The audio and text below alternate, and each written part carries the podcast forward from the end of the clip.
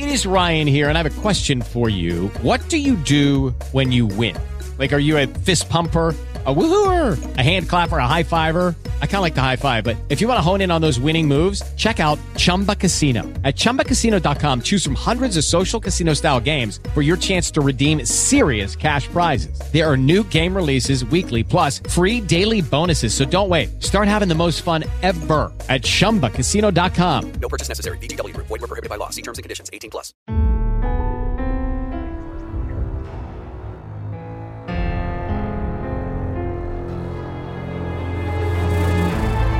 NBI Studios, this is Truth and Justice, a crowdsourced investigation in real time. I'm Bob.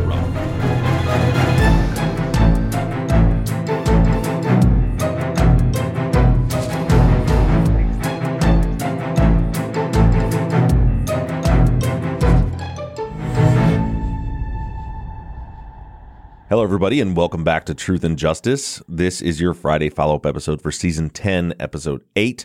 In this week's episode, we finally got to hear from Jennifer Jeffley. We also heard her backstory from her mother. Uh, give you a little bit more idea of who Jennifer was back then and, and the circumstances that led her all the way up to the night before the murder and even the morning of the murder. We will probably hit on some. I haven't really talked to Zach yet. He wasn't with us last week, so we haven't really talked a lot about the Eva episode. So I'll see if he has any questions about that. And then we've got a bunch of questions from you guys.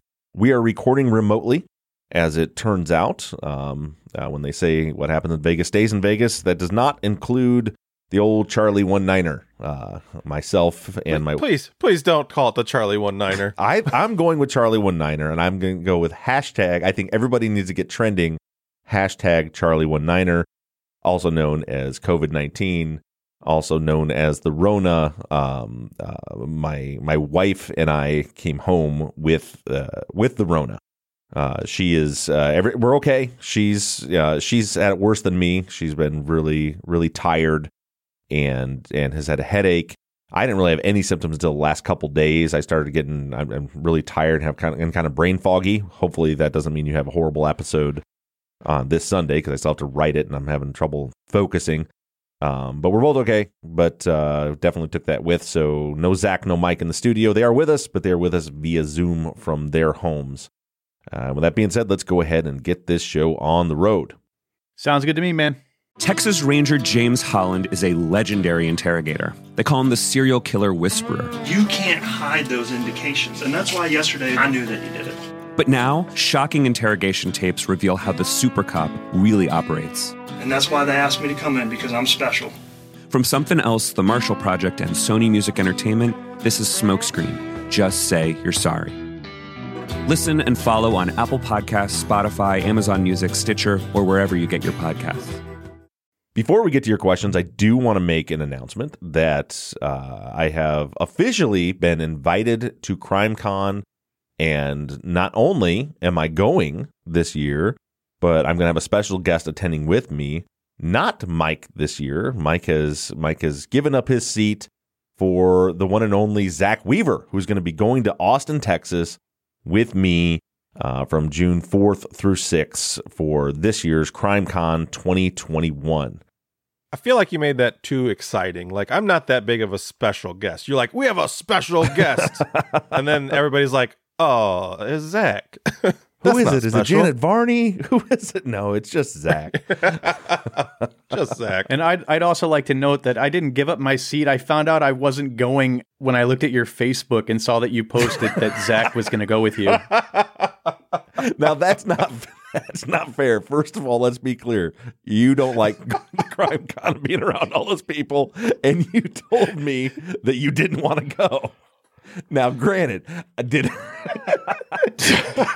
did, did I very clearly tell you that you weren't going? No, I just went with the fact that you said you didn't want to, and I asked Zach if he wanted to because he had expressed interest earlier.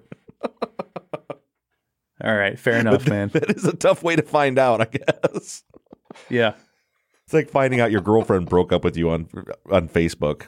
I have a friend that happened to once.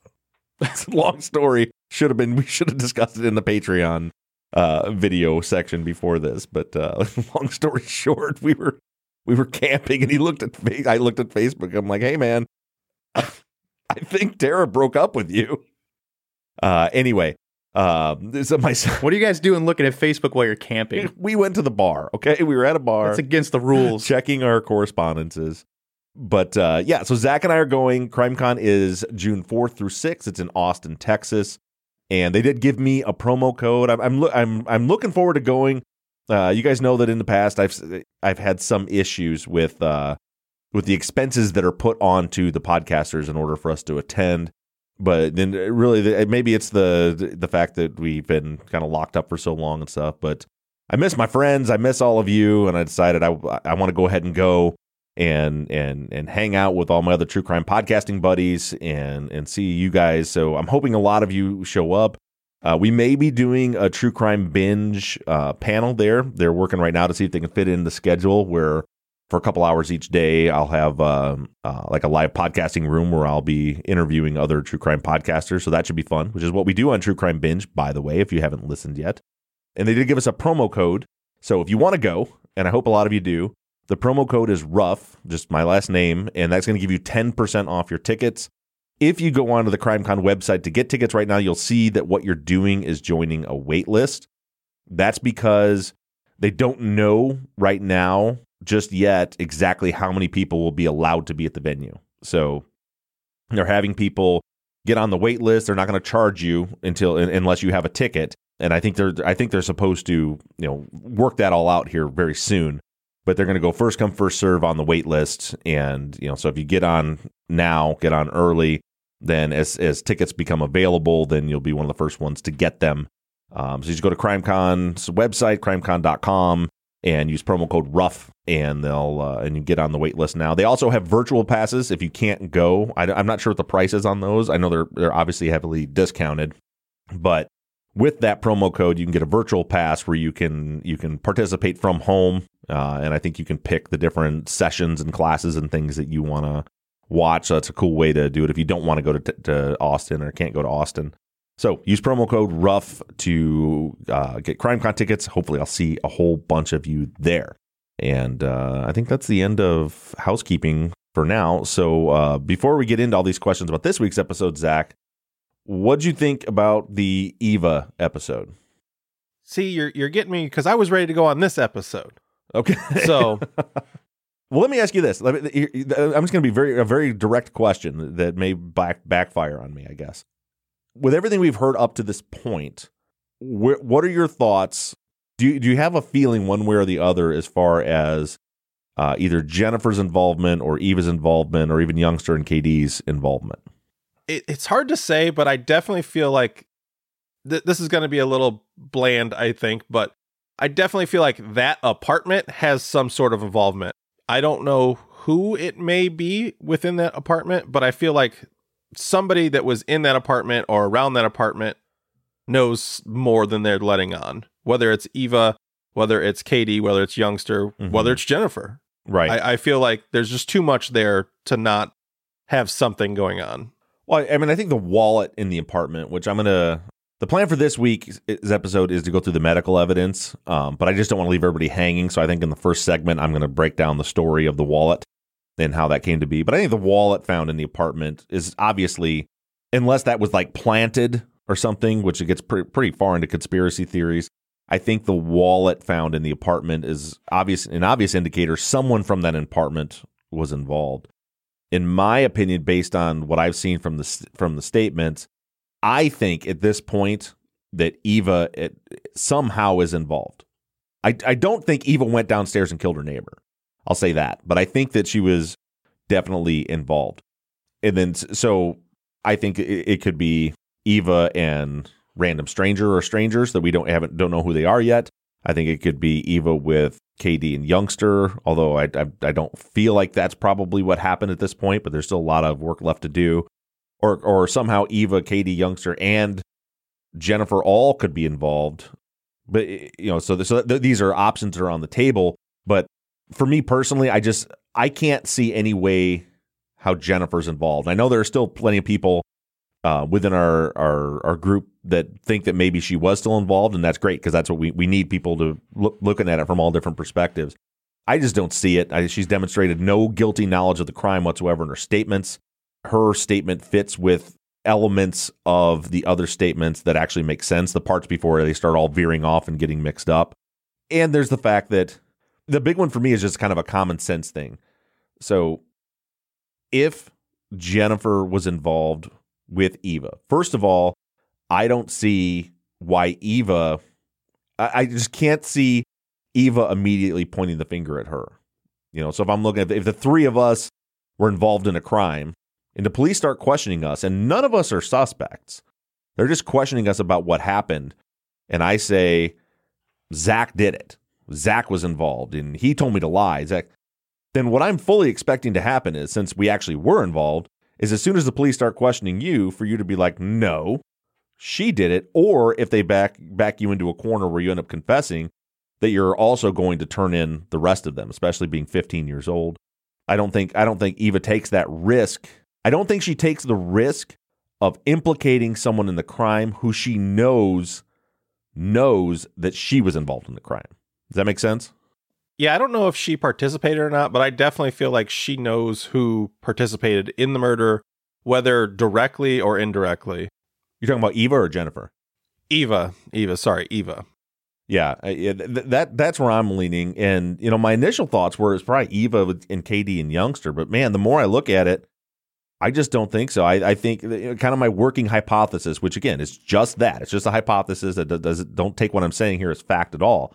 But my working hypothesis is that somehow Eva gets mixed up in this thing, and she comes back in. I think when you know KD hears the door close, you know, hears screaming, hears the door closed, and or door opening or closing, whatever, and then then hears it opening again. That's when youngster gets up. I think Eva's coming back in, and I think she just gathers these three teenagers. I think youngster's eighteen, Katie is younger, and Jennifer's fifteen. That she grabs these three and says, "Look, you need you need." I think she told them all to tell the same lie that we were all together when we heard this screaming and, the, and there was this voice coming.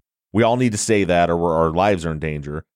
And I think that's that's evident in the fact. And when I said I don't think the screaming happened at all, as far as like the fake voice coming, I think what's evident in fact is all of them, except Eva, because her statements are, are verifiably false.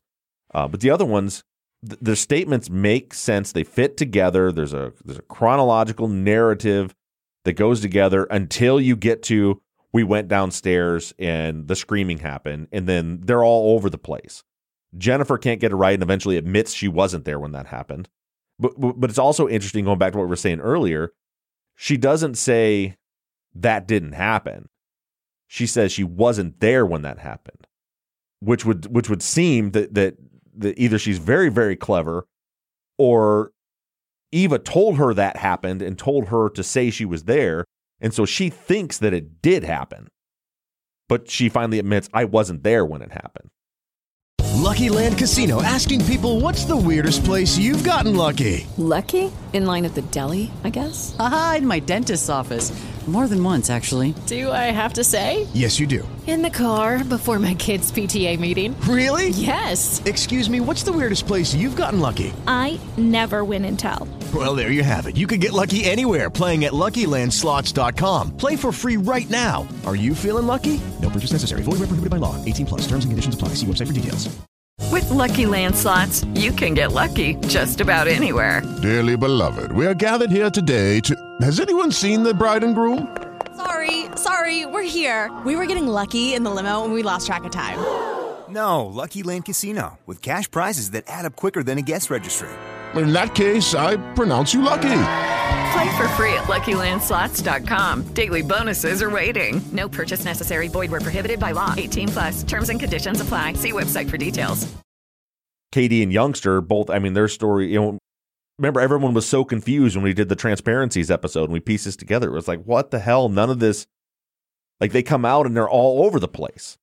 That you can't lay Katie, Youngster, and Eva's statements on top of each other and find an anchor in there where they make sense. The only thing you can find is where they were sleeping, and then with Katie and Youngster, how they woke up. So eh, for that reason, some others, I I don't I I think that it was. I think that Eva got tangled up with someone else. I can't tell you what the motive or how it went down, but someone else went and did it. Eva was involved or at least witnessed that and knows what happened and then came in in order to try to to try to protect herself tells these three teenagers tell them that you saw me yelling inside and that way we're you know we're covered i couldn't have committed the murder if i was outside when it happened and we're all safe and then she throws jennifer under the bus Honestly, I really feel for Mrs. Jeffley. Like after hearing her interview, that's the person that I'm like I'm the most touched by at the moment. I mean, you feel absolutely horrible for her. She lost both her sons, she lost her daughter all within a super pretty short period of time. Yeah. Now, I mean, I know her daughter, you know, she lost her sons to death and she lost her daughter to prison, but I mean, you're losing children and that's just horrific. Yeah, uh, I, I was I had tears streaming down my face the whole time I was there interviewing her. And I, you know, it's like I didn't interject a lot. Number one, I just wanted her to be able to get her feelings out, and number two is like I couldn't, like, what do you even say to someone who's gone through that that tragedy? And to be honest, with you, Jennifer killed me. I, killed me too during the um, my interview with her.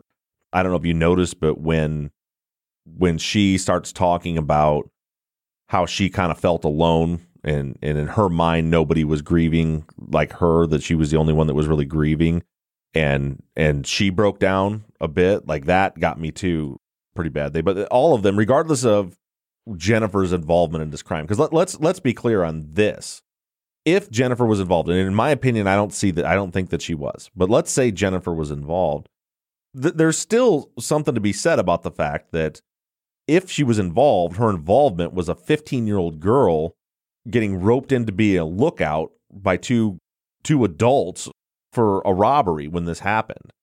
And then the end result is only the 15 year old girl ends up spending the rest of her life in prison for that. You know, they said the, prosecution doesn't even allege that she killed Catalina.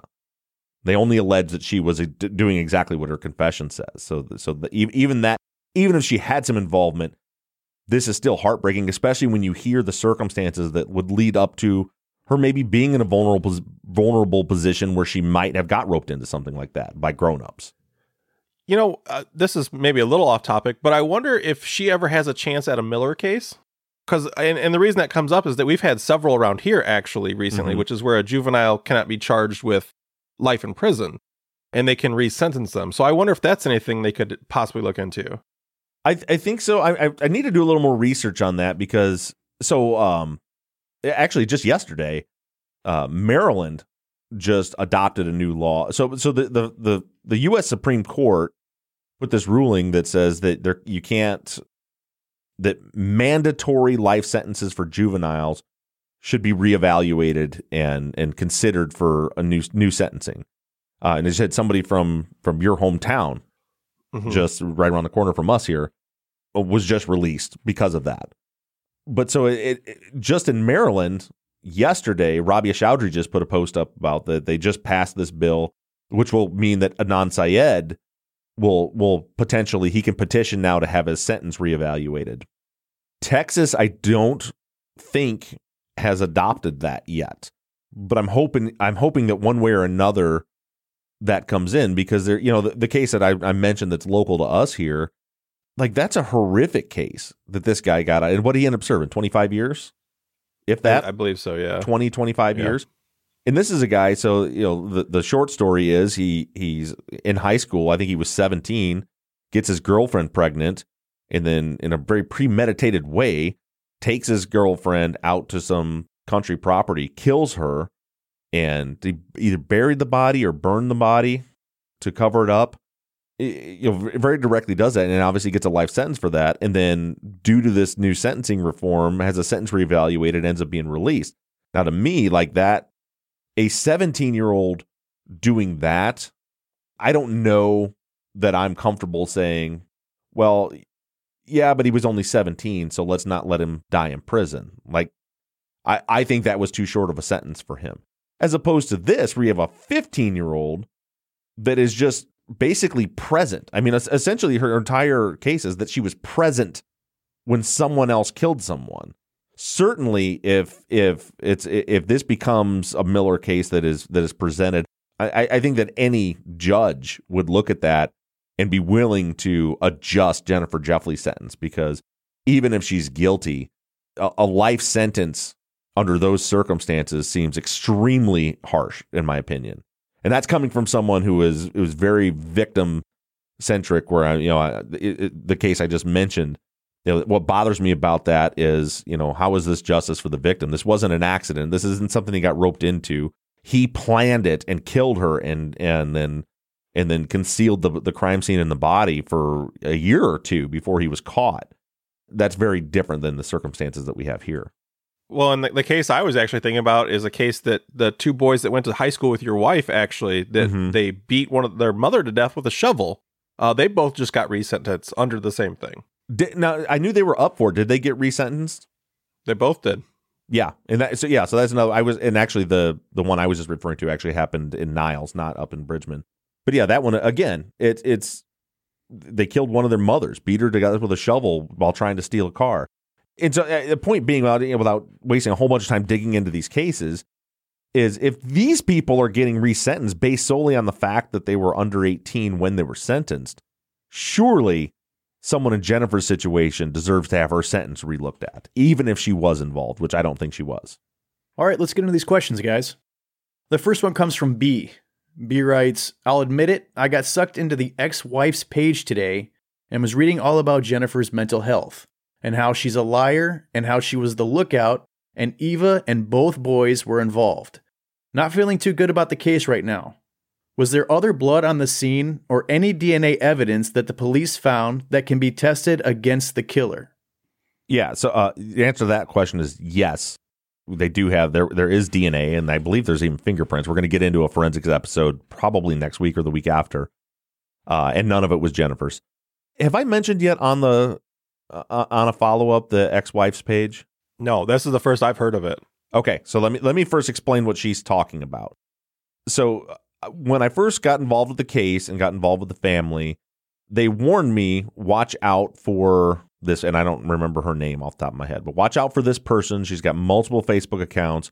Anytime there's any kind of movement in Jennifer's case, she'll she'll jump on and try to spam the page with you know trying to convince people Jennifer's guilty.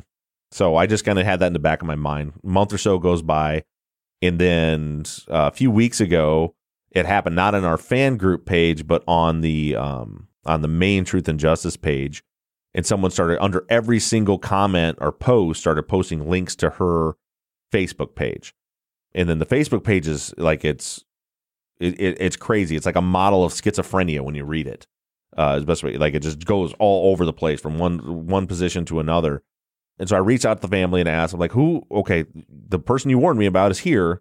Who is this person? And and they called me to explain it to me. I think to be honest, to be honest, I think they were they were a little bar- embarrassed about the whole situations why they didn't bring it up prior to this. But so what happened was is after Jennifer, I don't know how long she'd been in prison, 15 years, 20 years. This woman uh, starts writing to her and befriends her, and then they end up getting married in prison. So Jennifer married this woman, and then it was very short lived, and and she was an advocate for Jennifer. And then some things happen. I don't want to get into all the the dirt, but some things happened that Jennifer was made aware of by other people that this woman was doing to other people and outside of prison. Jennifer decided that she didn't that this woman was not mentally stable and decided to divorce her. And so then she's working with her family trying to get this, you know, it's, it's a difficult thing to do from prison. She she cuts her off, stops talking to her and starts um and starts the process of divorcing her. When that happens, the woman, this was now the ex-wife, then completely flips and starts instead of now advocating for Jennifer because she's innocent, starts now trying to convince people that she's guilty. And and she's created Facebook pages and she's put up uh, letters. Uh, one of the letters that uh, is posted on her website, like, and this is what I mean, like, it doesn't make sense. It took like 20 reads of it to figure out what was even going on. But she posted a letter trying to indicate how Jennifer is a liar and is guilty by posting a letter that Jennifer had written to I think it was I, I don't know, it was either the local police or maybe even like the apartment manager where she lived or whatever, informing them that there was a circumstance that was going on. You can go try to find I'm not even gonna you guys can try to go on and find it and, and if you want all the details. But essentially Jennifer's telling She's warning someone on the outside about something that this woman is doing. And then the woman then posts that letter as some sort of evidence of of Jennifer being unstable or dishonest or guilty or whatever it was. Um, but but that's the long and short of it. Any, anything anything on that page, I mean, re- some of the stuff is factual and you can read it, but when it's when you read her opinions on what it means, there's just nothing there. But, but what you have to understand is she was writing to Jennifer, fell in love with Jennifer, married Jennifer, advocated for Jennifer. When Jennifer cut her off, then she completely flips the script and is now trying to punish Jennifer and keep Jennifer in prison. I've read through, there's nothing on that page that in any way, shape, or form indicated to me that Jennifer even could be guilty. She's not posting evidence of of guilt or anything like that. She's just throwing shit against the wall to see what sticks. And it just the the the long the, the short answer to the question as far as you not feeling good about the case after reading that page is just keep in mind the source. The source is a bitter ex and a bitter ex-wife and if she if you see something there that is actual evidence certainly take that into account. But if you're if you're seeing something where that where a bitter ex-wife is saying i think she's guilty that's not evidence of anything. All right pamela's got a few questions here. Whether or not we find out if jennifer was or wasn't involved will you continue to work with her defense and or help coordinate listeners to advocate for her potential release or parole considering her being a minor at the time of the crime. Yeah, like I like I was just saying earlier, I even if she was involved, which I want to be very clear, I do not believe she was, but even if she was, a life sentence under these circumstances is is unacceptable as far as I'm concerned. Next, she says, "Do we know the current status of Jennifer's case? Where it's at in the appeals process? Is her defense working on a specific motion? Do you have a sense of when or if she'll be able to speak about the day of the crime? Where her case is now is she has a new attorney, good guy. Uh, he's, he, oh, gosh, I'm going to mess this up. Sorry, Justin. New York or New Jersey? I want to say New York, but I feel like it might be New Jersey. Who's taken her case pro bono? Um, believes very much in her innocence, and uh, the status is he's still in, working on investigating right now. There have been no motions filed yet um, I think he's doing a really good job of doing his due diligence of gathering as much information and and investigating to determine what motion needs to be filed next. But we I assume that the next motion would probably be for some sort of testing. I don't know that for sure. I don't. I don't. He hasn't shared that with me. What he's going. What he's going to do next. Uh, I don't know that he's even decided yet what he's going to do next. But um, my estimation would be that there would be a motion for some testing and then very likely a, a motion, um, a writ of actual innocence based on what we get from the testing or what uh, his and my investigations reveal. Last, Pamela says, I'm sorry if I'm getting ahead here. There was a crime scene photo on the Crime Watch Daily episode where it looked like Catalina may have been naked from the waist down. Are you able to confirm whether this is the case? Maybe she was just wearing a nightgown, but is there any chance this crime was sexually motivated? So she's wearing th- those are some of the same photos I posted, but I just redact that stuff because I just don't think it's appropriate to post. But yeah, so she Catalina is wearing.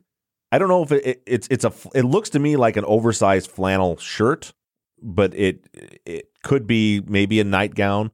But she's wearing like a flannel shirt and underwear is is all she's wearing as far as whether it's uh, sexually motivated doesn't doesn't seem to be but again we're going to be going over the medical evidence in detail this week to find out for sure. But as far as i know no there was no sexual motives. But as i'm, I'm literally sitting here thinking out loud as i'm saying this and i wonder if it's worth i'm, I'm going to go back and look at some of those crime scene photos and maybe look at evidence logs.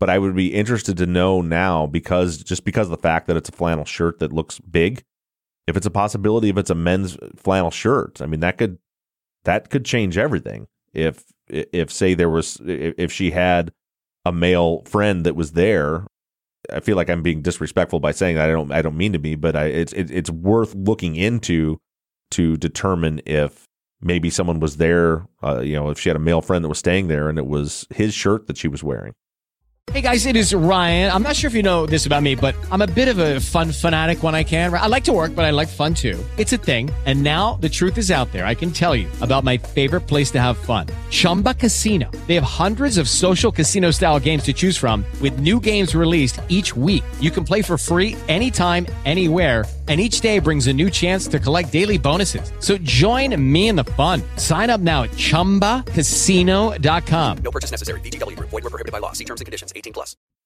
I know you already talked about Jennifer's lawyer, but Gemma has a question regarding Justin. Can you quickly clarify the situation with him? Is he or she listening to Truth and Justice? Does Bob have some kind of relationship, however small and tentative, with him? Yeah, he's so I haven't talked to him in two or three weeks, but yeah, so I don't think I said his name's Justin Bonus. Is he's the attorney? I've had several conversations with him, uh, it, and he told me when we did talk that he is listening. He he is, liking the show. He said he thinks we're doing a, a really good job, and and that was a few weeks ago before we really got into, in my opinion, the evidence that we've uncovered in the last two episodes.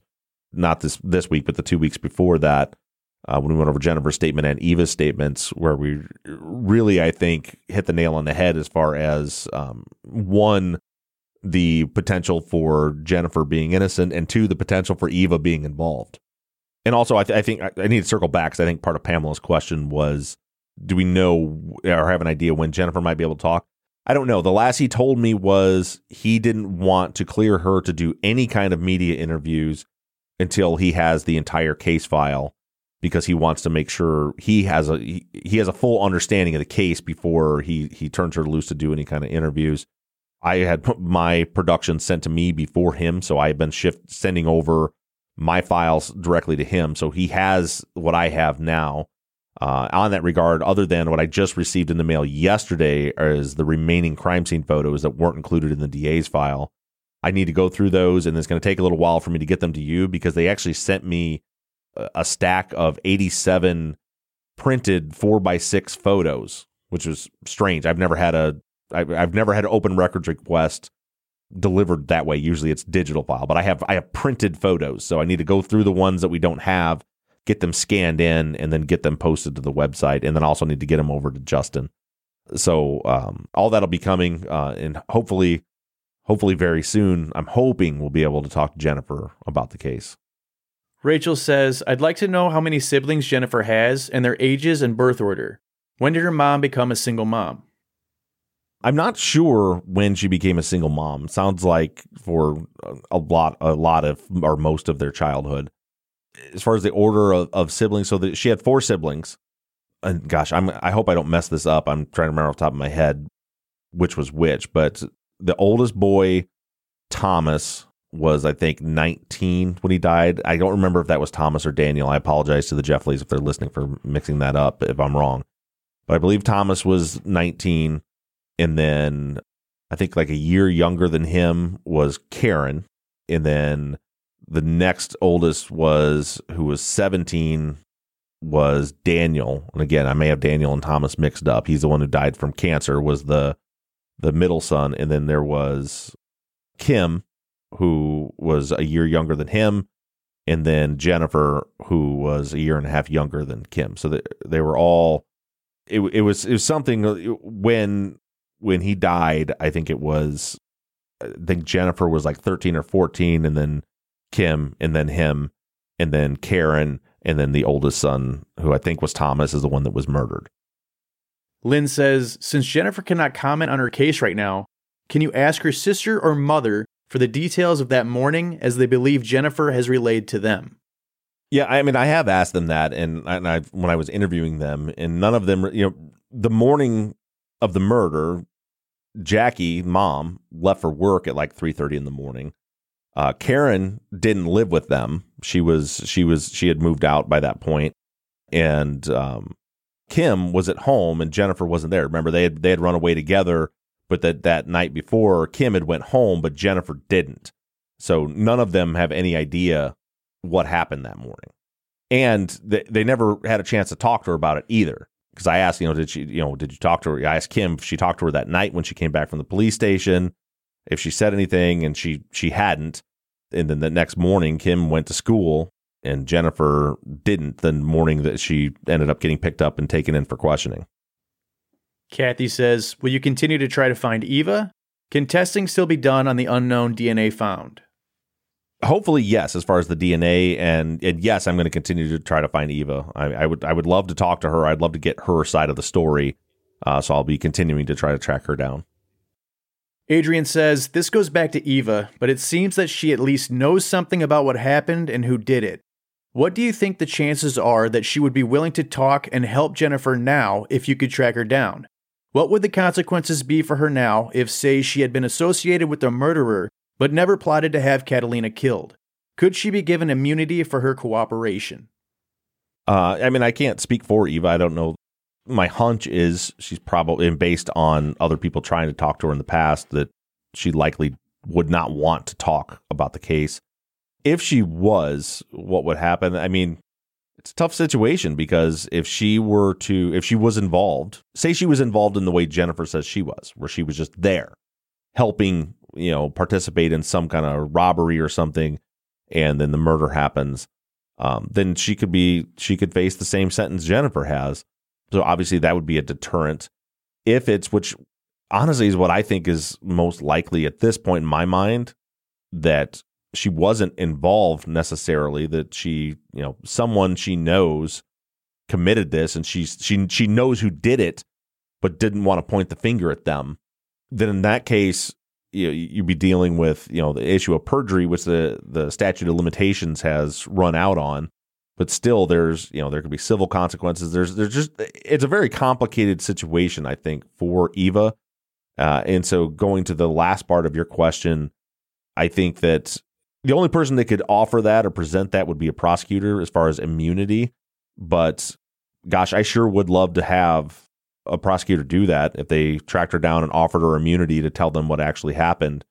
I think that that would be the best, most likely way to get her to to talk about what actually happened. But no idea if anybody would be willing to do that, or even if she would be willing to talk if they did.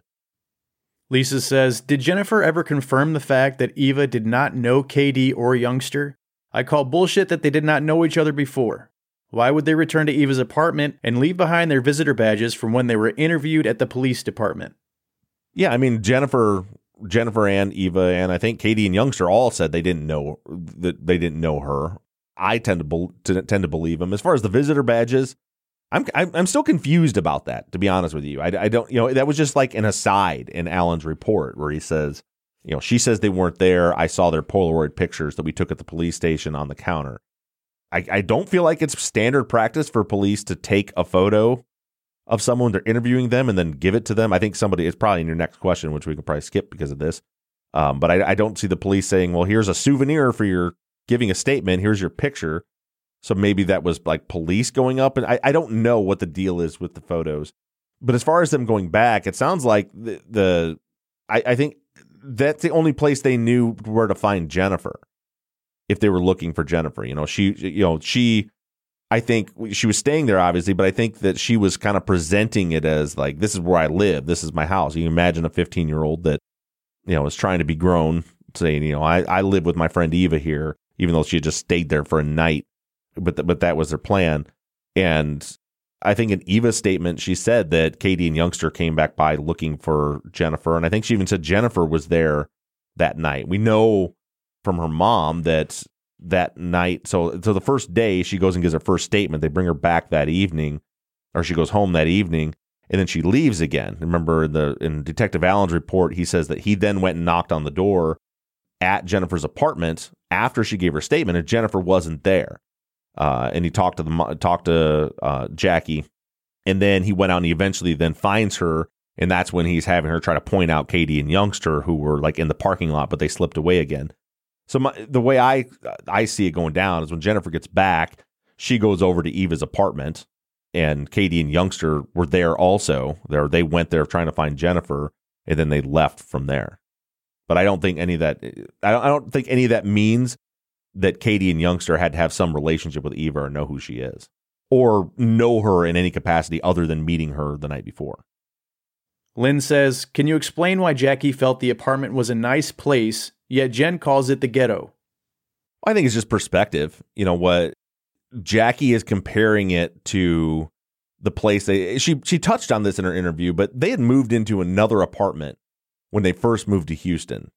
And I guess that was a bad neighborhood. You know, you you get the implication from her when she says this place seemed nice. There weren't people outside dealing drugs on the street, and they were you know you weren't seeing all this stuff going around based on you know their apartment and where they lived. They weren't seeing any of that going on. So from in the the original apartment they lived in ended up burning down, and so they had to move to this place. So from Jackie's perspective, she goes to work at three three in the morning. So she goes to bed early in the evenings, gets up, leaves. It seems like a quiet apartment complex. From Jennifer's perspective, she's going to the school. She's out on out on the streets, hanging out with people, meeting people like Eva and Red Rock and Katie and Youngster. So for her, like this area compared to where she grew up is the ghetto, and that part of Houston uh, really, I don't know if I would say ghetto, but it's definitely not a, gr- a great area, uh, at least back then for the schools and things like that. So I think it's just perspective. For from Jackie's perspective, the apartment complex was nice and quiet, but for Jennifer, who was going to the school and and hanging out with the people around there, it was uh, it, it was not quite as nice. Well, I think you hit it on the head right there. I think just saying that, you know, they moved from a rural area to this this area in Houston that's not the greatest. So how else are you going to describe it if you don't necessarily know how to describe it? You're immediately going to say, "Oh, it's it's ghetto." You know, you're not necessarily meaning Right. it's a ghetto, but that's that's just a term saying it's ghetto. People Right. say it about cars. People say that about doors. You know what I mean? Like mm-hmm. you have to do something to it. So Right. Kristen says this question actually pertains to last week's follow up episode. Not sure if you can answer, but here it goes. Do you have any evidence in the file that Eva was a sex worker, Tommy was a John, and was involved in the crime? I'll admit I was taken aback by your statement about all of that. Thanks. As far as evidence of Eva being a sex worker, yes. I mean, she has a criminal record that shows that she has been involved with that. Other supporting evidence is uh, the fact that prior to Jennifer being there, she's had many complaints about a bunch of traffic in and out of her apartment. Uh, and the, and I think Red Rock going to her apartment to get some sex is another good indicator. Um, and this is all aside from the fact that she has a criminal charge for it. But you know, he he does he's going to to an apartment for a girl he doesn't even know her name to get some sex at nine o'clock in the morning. I mean that, that that's a, a a really really good indicator that that she's still participating in the activities at that time that she had been earlier when she had been arrested for it. I think that could be an indicator of the foot traffic too that they were had complaints about. Right. Yeah. Yeah. With the traffic going in and out. Yeah. There's, there's, because I don't think just somebody just having people in and out is something to be complaining about. But when they just, you know, when there's a steady stream of people and, and, and even the mornings make sense. She's a, she's a dancer. So she works in the evenings. So if she was, if she was, was doing sex work as a side job, the fact that it would be occurring during the day in the morning makes sense. That, that would be the time when she would be available to do that. And again, you know, as far as like like Red Rock, who's like a known people in the neighborhood all know him as a crackhead, is the way it's, put in some of the statements. To say I'm just I'm going to the the Mexican girl in apartment 58 to get some sex. That's not me going to you know this girl I've been talking to, or you know he doesn't even know what her name is. As far as Tommy, uh, Tommy being a John or being involved, that's just 100 percent just a speculative hypothesis. And if I didn't make that clear, I want to make sure I'm making that clear. I'm just trying to put pieces of a, a puzzle together the way he's described. She gets a, a page from a guy she knows from work. She doesn't know his last name, and her only explanation for him texting her is that oh, he just likes to bother me. Maybe maybe he's just a guy that likes to text her. I said page her. Maybe he's just a guy that likes to page somebody to bother them. But it's not like text messaging or calling. I mean, how bothersome is it just to have a number come across? It, I, I think it's reasonable to hypothesize that he may be a John. I'm not saying that he is, but it's a, I think it's reasonable to hypothesize that. And as far as him being involved, I don't know if, if this guy's involved. But what I what I'm looking at is where's the trigger? What changed? What you know? I, I don't believe Eva woke up at at nine o'clock in the morning and said, you know what? Ah, it's morning. I'm gonna have a cup of coffee and go kill my neighbor, or even go rob my neighbor. At that time, I don't think all the way back to the first episode. I think Catalina was a victim of opportunity. She had no victimology indicating that that anybody would target her for this. So I'm looking at like something happened. Someone was added to this mix that wasn't already there that causes to happen. And when I and when I see that the person who the wallet is found in her apartment and I see that somebody's reaching out to her just, you know, an hour before it happens, I think that that person, I think I'd put it a couple episodes ago that if I was a detective, I want to find Tommy. I need to talk to Tommy. This is a person that's reaching out to you and it happens right below you. I want to know who this person is. I wonder if it's more, uh, not necessarily Tommy, but the person involved could be more of her pimp or a male madam, whatever you prefer. Uh-huh. But because I feel like the person has control over her more than a John would. If it was just a John, you know, obviously maybe she's embarrassed by the sex work, but I still feel like you would eventually turn them in for murder over being a John. You know what I mean? Or if it's a pimp, something like that, they have more control over her. So would be a better reason to hide them. You know, a lot, of people suggested that, and I'm I, I'm not ruling it out that, that that there was like some kind of controlling relationship there.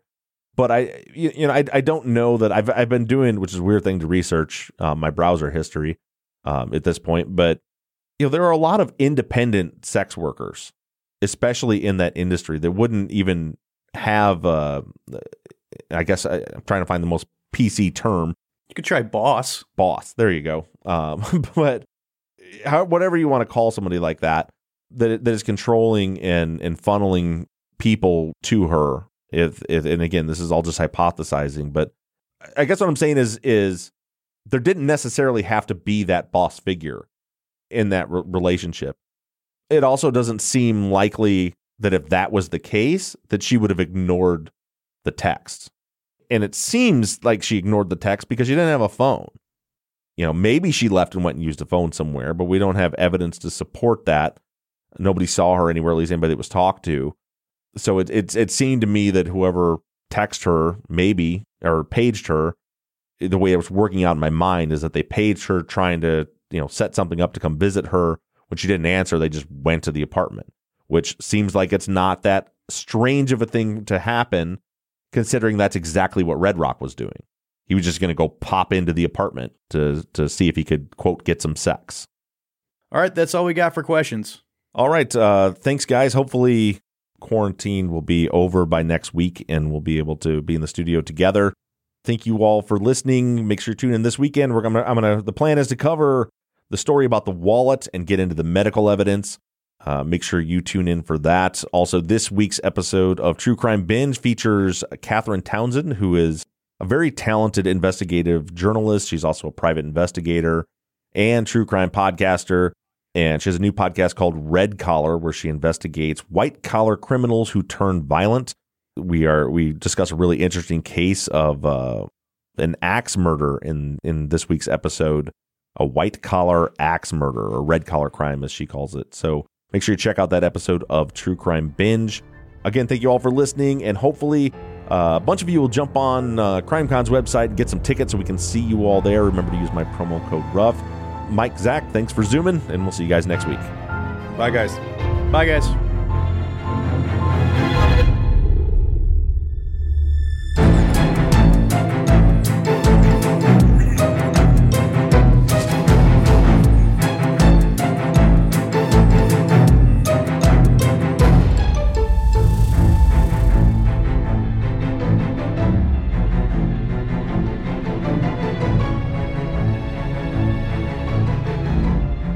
Truth and Justice is an NBI Studios production and is distributed by Wondery. Produced and edited by Mike Bussing, and all music for the show was created and composed by PutThemInASong.com. Our follow up logo was created by Zach Weaver, and all of our font across all of our logos and banners were created by Tate Krupa of Red Swan Graphic Design. You can find more of Tate's work on Etsy. Thank you to Katie Ross of CreatedInTandem.com for designing, creating, managing, and maintaining our website, Truth and Justice Pod, where you can view all photos and documents discussed in every episode.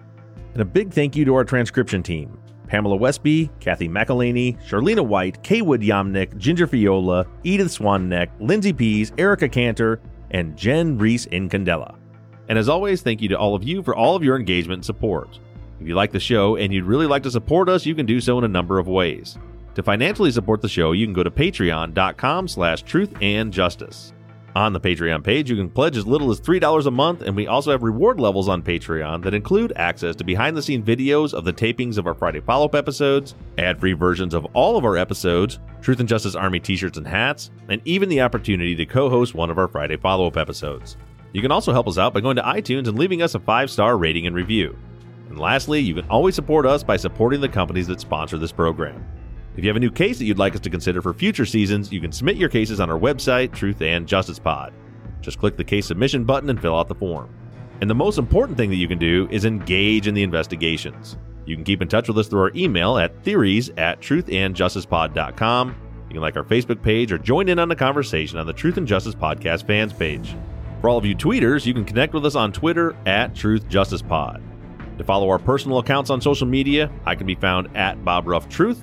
Mike can be found at Murrb Gaming, M U R R B G A M I N G, and Zach is at Z to the Q. And don't forget that we always have our 24 7 voicemail line open for questions, comments, and tips on our cases. That phone number is 269 224 2833. However, you do it, stay engaged, stay in touch. But as for now, we're signing off.